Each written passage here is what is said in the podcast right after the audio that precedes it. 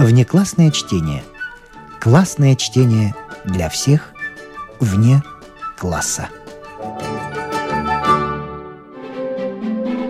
Не включенное в курс литературы. Марк Твен. Писать для развлечения публики, быть может, и похвально. Но есть дело несравненно более достойное – писать для поучения, для подлинной и реально ощутимой пользы человека. Именно ради этого я и взялся за перо. Если эта статья поможет восстановить здоровье хотя бы одному из моих страждущих братьев, если она вновь зажжет в его потухшем взоре огонь радости и надежды, если она оживит его застывшее сердце, и оно забьется с прежней силой и бодростью, я буду щедро вознагражден за свои усилия. Душа моя преисполнится священного восторга, какой испытывает всякий христианин, совершивший благой, бескорыстный поступок. Ведя жизнь чистую, безупречную, я имею основания полагать, что ни один знающий меня человек не пренебрежет моими советами, испугавшись, что я намереваюсь ввести его в заблуждение. Итак, пусть читатель возьмет на себя труд ознакомиться с изложенным в этой статье опытом лечения простуды и затем последует моему примеру.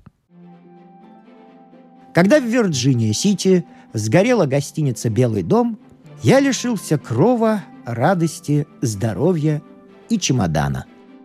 Утрата двух первых упомянутых благ была не столь страшна. Не так уж трудно найти дом, где нет матери или сестры, или молоденькой дальней родственницы, которая убирает за вами грязное белье и снимает с каминной полки ваши сапоги, тем самым напоминая вам, что есть на свете люди, которые вас любят и о вас пекутся. А к утрате радости я отнесся вполне спокойно ибо я не поэт и твердо знаю, что печаль надолго со мной не останется. Но потерять великолепное здоровье и великолепнейший чемодан оказалось действительно большим несчастьем. В день пожара я схватил жестокую простуду, причиной чему послужило чрезмерное напряжение сил, когда я собирался принять противопожарные меры – Пострадал я при этом напрасно, так как мой план тушения отличался такой сложностью, что мне удалось завершить его лишь к середине следующей недели. Как только я стал чихать, один из моих друзей сказал, чтобы я сделал себе горячую ножную ванну и лег в постель. Я так и поступил. Вскоре после этого второй мой друг посоветовал мне встать с постели и принять холодный душ. Я внял и этому совету. Не прошло и часа, как еще один мой друг заверил меня, что лучший способ лечения – питать простуду и морить лихорадку. Я страдал и тем, и другим. Я решил поэтому сперва как следует наесться, а затем уж взять лихорадку измором. В делах подобного рода я редко ограничиваюсь полумерами, и поэтому поел довольно плотно – я удостоил своим посещением как раз впервые открытый в то утро ресторан, хозяин которого недавно приехал в наш город. Пока я закармливал свою простуду, он стоял подле меня, храня почтительное молчание, а затем осведомился, очень ли жители Вирджиния-Сити подвержены простуде. Я ответил, что, пожалуй, да. Тогда он вышел на улицу и снял вывеску. Я направился в редакцию, но по дороге встретил еще одного закадычного приятеля, который сказал, что уж если что-нибудь может вылечить простуду, так это кварта воды с солью, принятая в теплом виде. Я усомнился, найдется ли для нее еще место, но все-таки решил попробовать. Результат был ошеломляющим. Мне показалось, что я изверг из себя даже свою бессмертную душу. Так вот, поскольку я делюсь опытом исключительно ради тех, кто страдает описываемым здесь видом расстройства здоровья, они, я убежден, поймут уместность моего стремления предостеречь их от средства, оказавшегося для меня неэффективным. Действуя согласно этому убеждению, я говорю, не принимайте теплой воды с солью. мера эта, быть может, и неплохая, но, на мой взгляд, она слишком крута. Если мне когда-нибудь случится опять схватить простуду, и в моем распоряжении будут всего два лекарства – землетрясение и теплая вода с солью, я, пожалуй, рискну и выберу землетрясение. Когда буря в моем желудке утихла, и поблизости не оказалось больше ни одного доброго самаритянина, я принялся за то, что уже проделывал в начальной стадии простуды. Стал снова занимать носовые платки, трубя в них носом так, что они разлетались в клочья. Но тут я случайно повстречал одну даму, только что вернувшуюся из горной местности. И эта дама рассказала, что в тех краях, где она жила, врачей было мало, и в силу необходимости ей пришлось научиться самой исцелять простейшие домашние недуги. У нее и в самом деле, наверное, был немалый опыт, ибо на вид ей казалось лет полтораста. Она приготовила декокт из черной патоки, крепкой водки, скипидара и множество других снадобий и наказала мне принимать его по полной рюмке через каждые четверть часа. Я принял только первую дозу, но этого оказалось достаточно. Это одна единственная рюмка сорвала с меня как шелуху все мои высокие нравственные качества и пробудила самые низкие инстинкты моей натуры. Под пагубным действием зелья в мозгу моем зародились невообразимо гнусные планы, но я был не в состоянии их осуществить. Руки мои плохо меня слушались. Последовательные атаки всех верных средств, принятых от простуды, подорвали мои силы. Не то я непременно стал бы грабить могилы на соседнем кладбище. Как и большинство людей, я часто испытываю низменные побуждения и, соответственно, поступаю. Но прежде, до того, как я принял это последнее лекарство, я никогда не обнаруживал в себе столь чудовищной порочности и гордился этим. К исходу второго дня я готов был снова взяться за лечение. Я принял еще несколько верных средств от простуды и в конце концов загнал ее из носоглотки в легкие. У меня разыгрался непрекращающийся кашель, и голос упал ниже нуля. Я разговаривал громовым басом, на две октавы ниже своего обычного тона. Я засыпал ночью только после того, как доводил себя кашлем до полного изнеможения. Но едва я начинал разговаривать во сне, мой хриплый бас вновь будил меня. Дела мои с каждым днем становились все хуже и хуже. Посоветовали выпить обыкновенного джина. Я выпил. Кто-то сказал, что лучше джин с патокой. Я выпил и это. Еще кто-то порекомендовал джин с луком. Я добавил джину лук. И принял все разом. Джин, патоку и лук. Особого улучшения я не заметил, разве только дыхание у меня стало как у стервятника.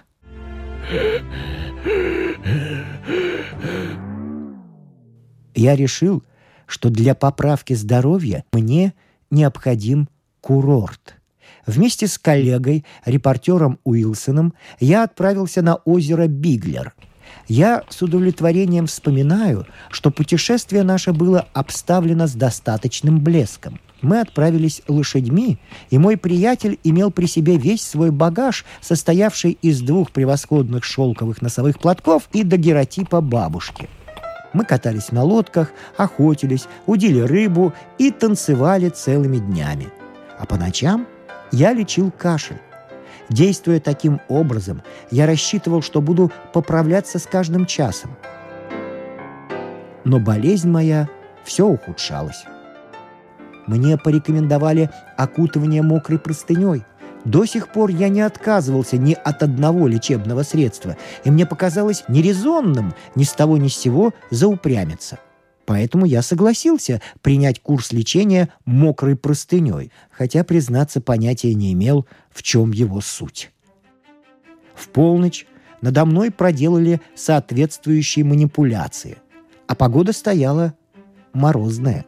Мне обнажили грудь и спину, взяли простыню, по-моему, в ней было не меньше тысячи ярдов, смочили в ледяной воде и затем стали оборачивать ее вокруг меня, пока я не стал похож на банник, какими чистили дуло до потопных пушек.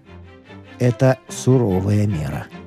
Когда мокрая, холодная, как лед, ткань касается теплой кожи, отчаянные судороги сводят ваше тело, и вы ловите ртом воздух, как бывает с людьми в предсмертной агонии – Жгучий холод пронизал меня до мозга костей. Биение сердца прекратилось. Я уж решил, что пришел мой конец. Никогда не лечитесь мокрой простыней. Никогда. Хуже этого бывает, пожалуй, лишь когда вы встречаете знакомую даму, и по причинам ей одной известным она смотрит на вас, но не замечает. А когда замечает – то не узнает. Но, как я уже начал рассказывать, лечение мокрой простыней не избавило меня от кашля. И тут одна моя приятельница посоветовала поставить на грудь горчишник. Я думаю, это действительно излечило бы меня, если бы не юный Уилсон. Ложась спать, я взял горчишник, великолепный горчишник — в ширину и в длину по 18 дюймов и положил его так, чтобы он оказался под рукой, когда понадобится. Юный Уилсон ночью проголодался, и вот вам пища для воображения. После недельного пребывания на озере Биглер я отправился к горячим ключам Стимбоут. И там, помимо паровых ванн, принял кучу самых гнусных и всех когда-либо состряпанных человеком лекарств. Они бы меня вылечили. Да мне необходимо было вернуться в Вирджиния-Сити, где, несмотря на богатый ассортимент ежедневно поглощаемых мною новых снадобий, я ухитрился из-за небрежности еще больше обострить свою болезнь. В конце концов, я решил съездить в Сан-Франциско –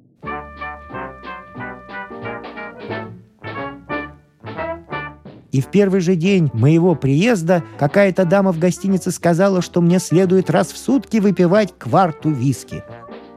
Приятель мой, проживавший в Сан-Франциско, посоветовал в точности то же самое. Каждый из них рекомендовал по одной кварте. Вместе это составило полгаллона. Я выпивал полгаллона в сутки, и пока, как видите, жив. Итак, движимый исключительно чувством доброжелательства, я предлагаю вниманию измученного болезнью страдальца весь тот пестрый набор средств, которые я только что испробовал сам. Пусть он проверит их на себе. Если эти средства его не вылечат, ну что ж, в самом худшем случае они лишь отправят его на тот свет.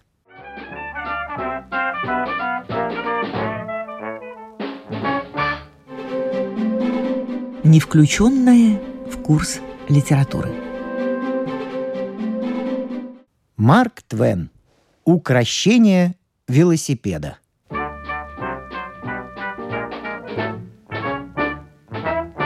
Подумав хорошенько, я решил, что справлюсь с этим делом.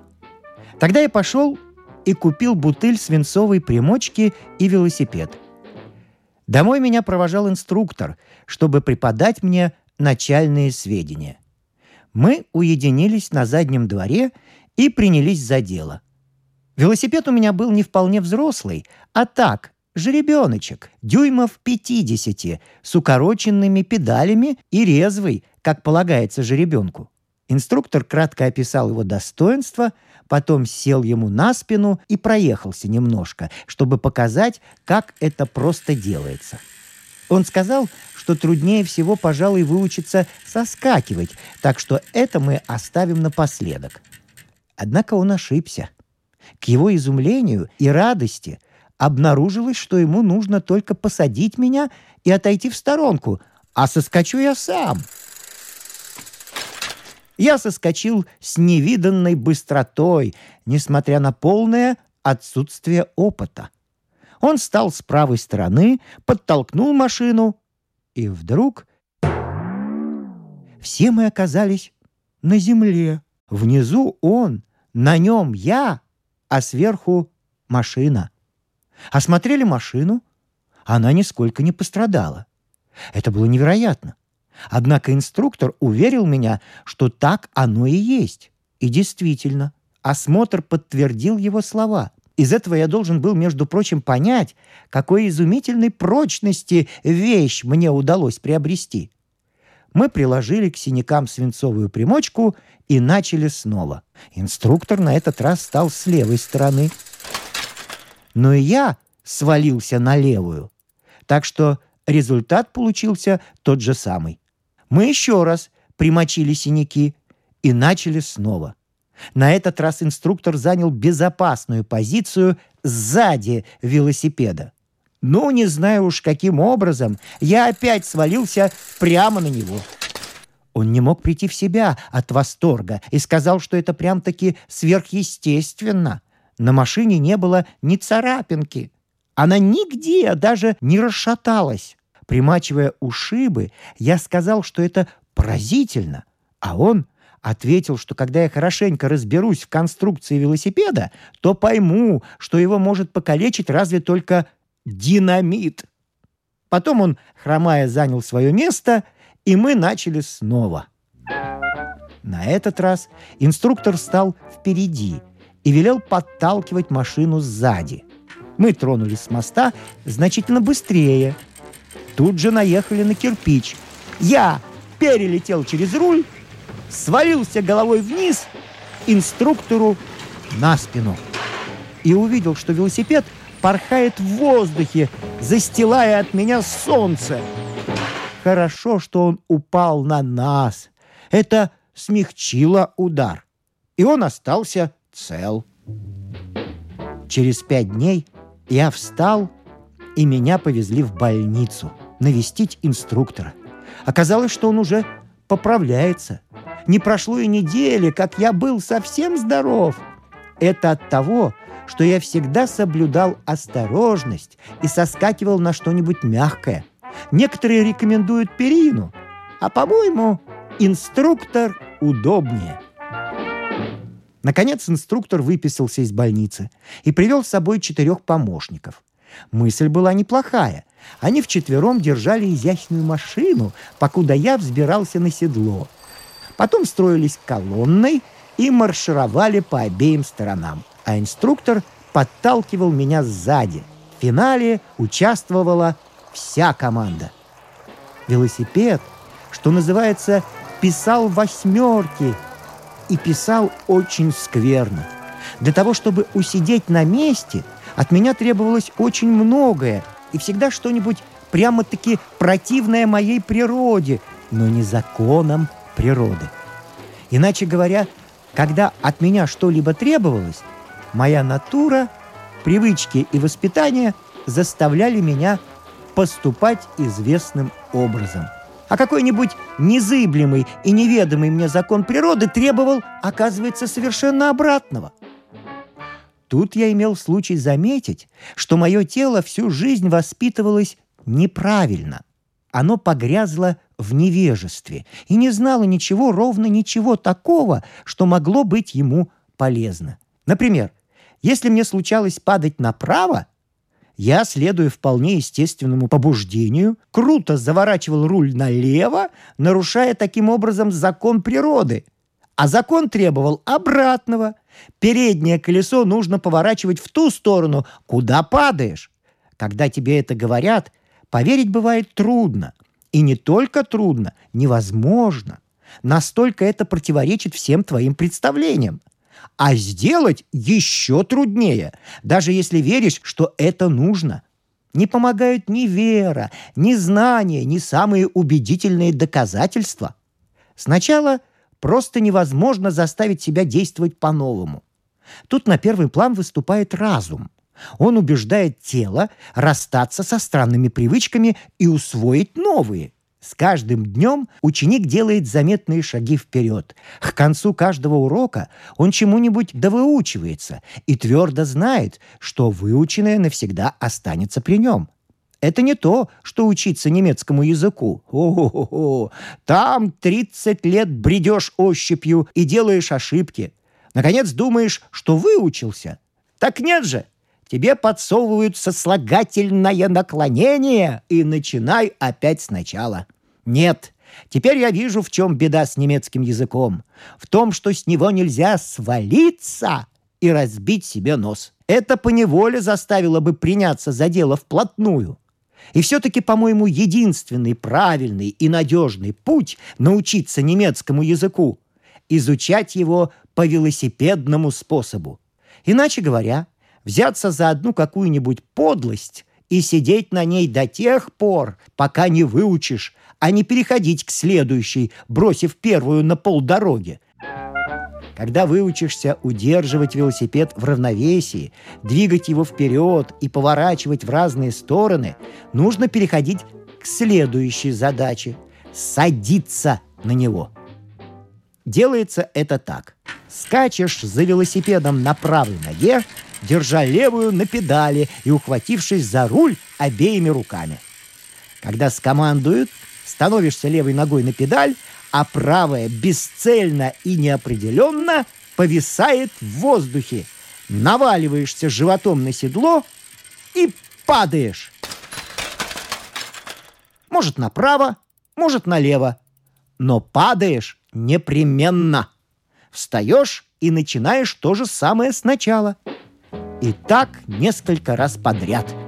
Через некоторое время выучиваешься сохранять равновесие, а также править машиной, не выдергивая руль с корнем. Итак, ведешь машину вперед, потом становишься на педаль, с некоторым усилием заносишь правую ногу через седло, потом садишься, стараешься не дышать, вдруг сильный толчок вправо или влево — и опять летишь на землю. Однако на ушибы перестаешь обращать внимание довольно скоро и постепенно привыкаешь соскакивать на землю левой или правой ногой более или менее уверенно. Повторив то же самое еще шесть раз подряд и еще шесть раз свалившись, доходишь до полного совершенства. На следующий раз уже можно попасть на седло довольно ловко и остаться на нем. Конечно, если не обращать внимания на то, что ноги болтаются в воздухе, и на время оставить педали в покое. А если сразу хвататься за педали, то дело будет плохо. Довольно скоро выучиваешься ставить ноги на педали не сразу, а немного погодя, после того, как научишься держаться на седле, не теряя равновесия. Тогда можно считать, что ты вполне овладел искусством садиться на велосипед. И после небольшой практики это будет легко и просто. Хотя зрителям на первое время лучше держаться подальше, если ты против них ничего не имеешь. Теперь пора уже учиться соскакивать по собственному желанию – соскакивать против желания научаешься прежде всего. Очень легко в двух-трех словах рассказать, как это делается. Ничего особенного тут не требуется, и, по-видимому, это не трудно. Нужно опускать левую педаль до тех пор, пока нога не выпрямится совсем. Повернуть колесо влево и соскочить, как соскакивают с лошади. Конечно, на словах это легче легкого, а на деле оказывается трудно. Не знаю, почему так выходит, зная только, что трудно. Сколько ни старайся, сделаешь не так, как с лошади, а летишь кувырком, точно с крыши, и каждый раз над тобой смеются. Глава вторая. В течение целой недели я обучался каждый день часа по полтора. После 20-часового обучения курс науки был закончен – так сказать, начерно. Мне объявили, что теперь я могу кататься на собственном велосипеде без посторонней помощи. Такие быстрые успехи могут показаться невероятными. Чтобы обучиться верховой езде хотя бы начерно, нужно гораздо больше времени. Правда, я бы мог выучиться и один, без учителя, только это было бы рискованно. Я от природы неуклюж. Самоучка редко знает что-нибудь как следует и обычно в 10 раз меньше, чем узнал бы с учителем. Кроме того, он любит хвастаться и вводить в соблазн других легкомысленных людей. Некоторые воображают, будто несчастные случаи в нашей жизни, так называемый жизненный опыт, приносят нам какую-нибудь пользу.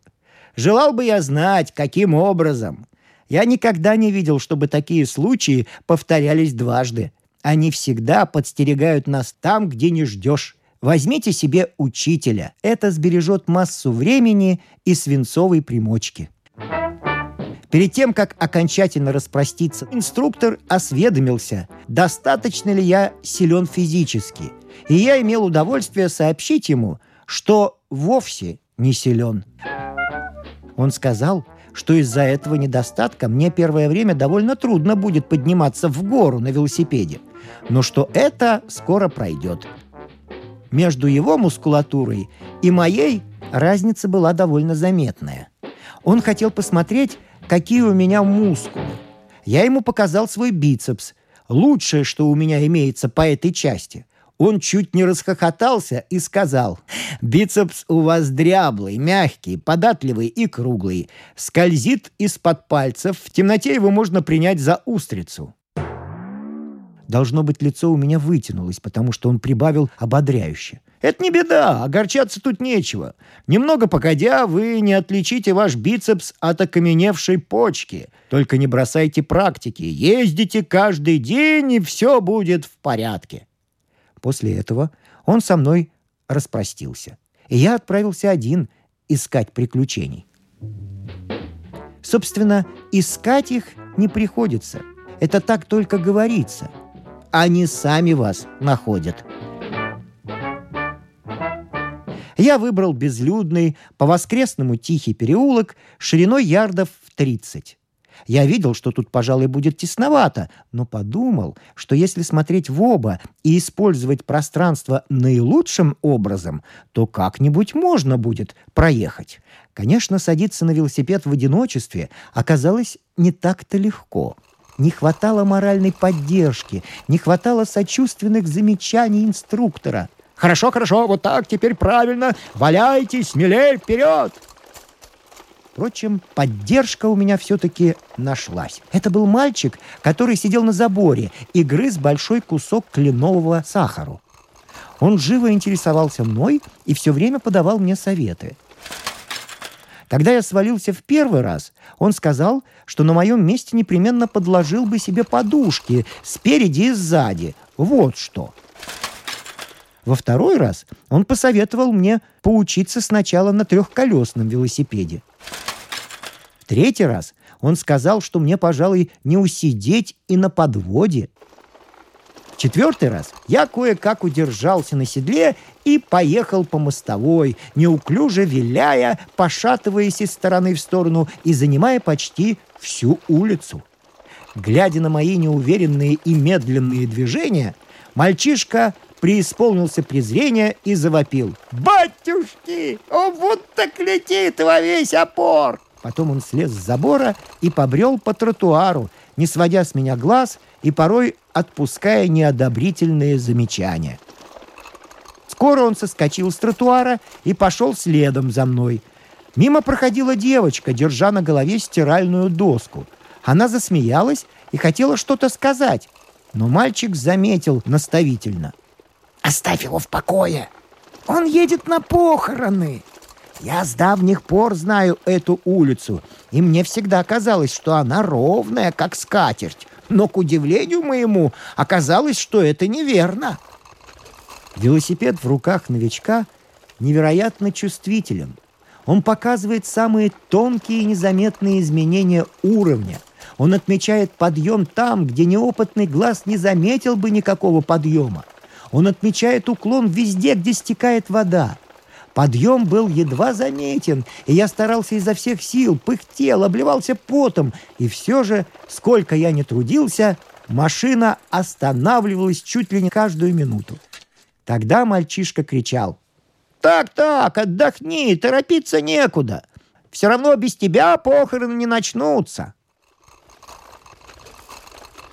Камни ужасно мне мешали. Даже самые маленькие нагоняли на меня страх. Я наезжал на любой камень, как только делал попытку его объехать. А не объезжать его я не мог. Это вполне естественно. Во всех нас заложено нечто ослиное, неизвестно по какой причине.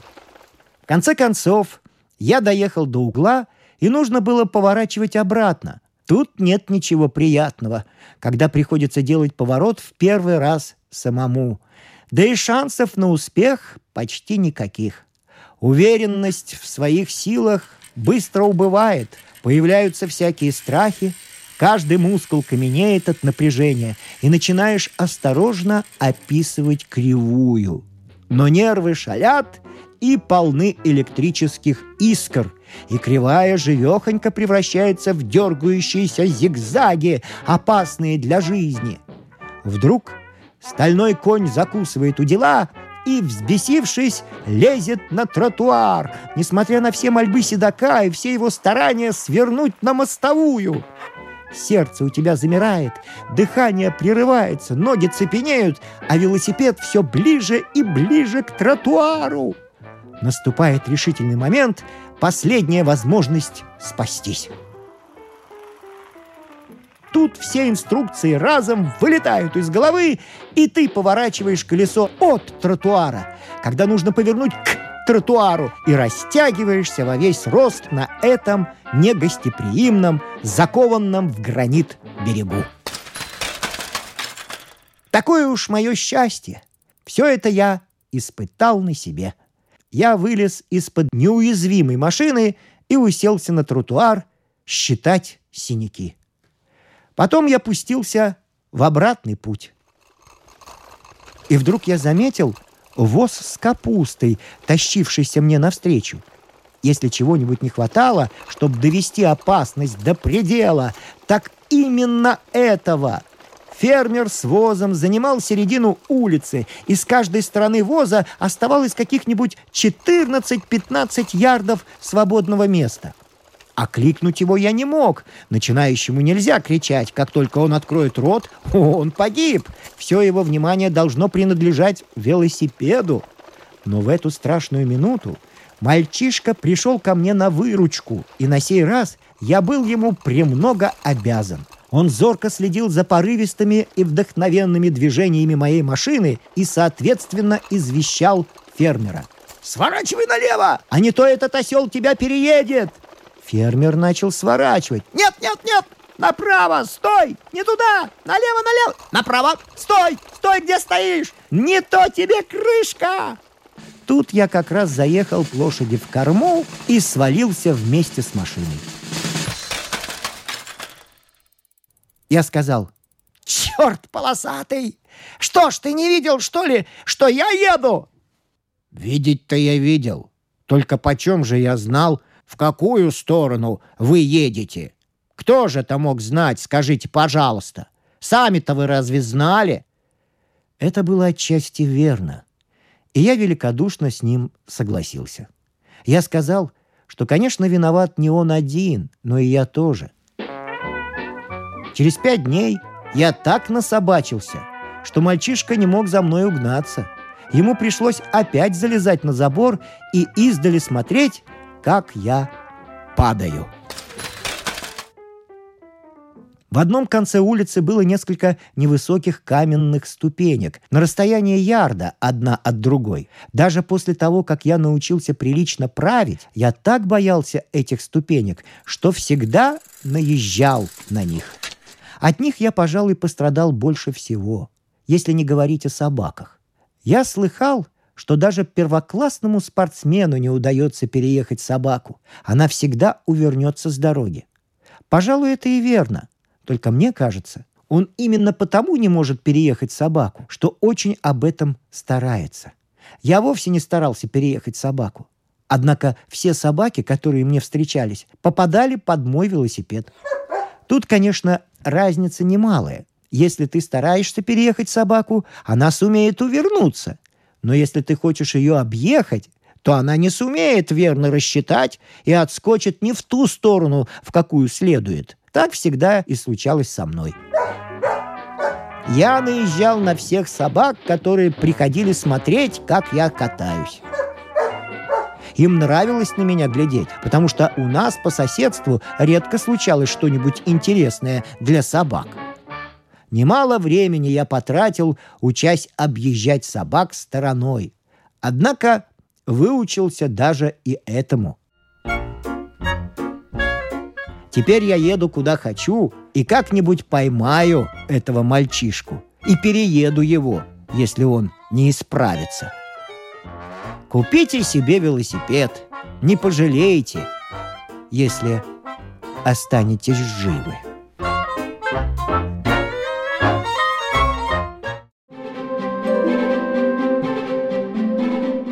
Внеклассное чтение. С вами прощаются актеры Наталья Щеглова и Вадим Гросман. Музыкальный редактор Виктор Петров. Слушайте нас в Spotify, на платформах CastBox, Яндекс.Музыка, Apple Podcast и других. Самых маленьких слушателей мы приглашаем побывать в гостях у книжки. А для тех, кого интересует наша женская роль в истории, в подкасте Латвийского радио 4 звучат истории на манжетах. О знаменитых дамах своего да и нашего времени, о тех, чья жизнь стала отражением эпохи, об участницах или свидетельницах поворотных моментов в истории человечества, истории на манжетах –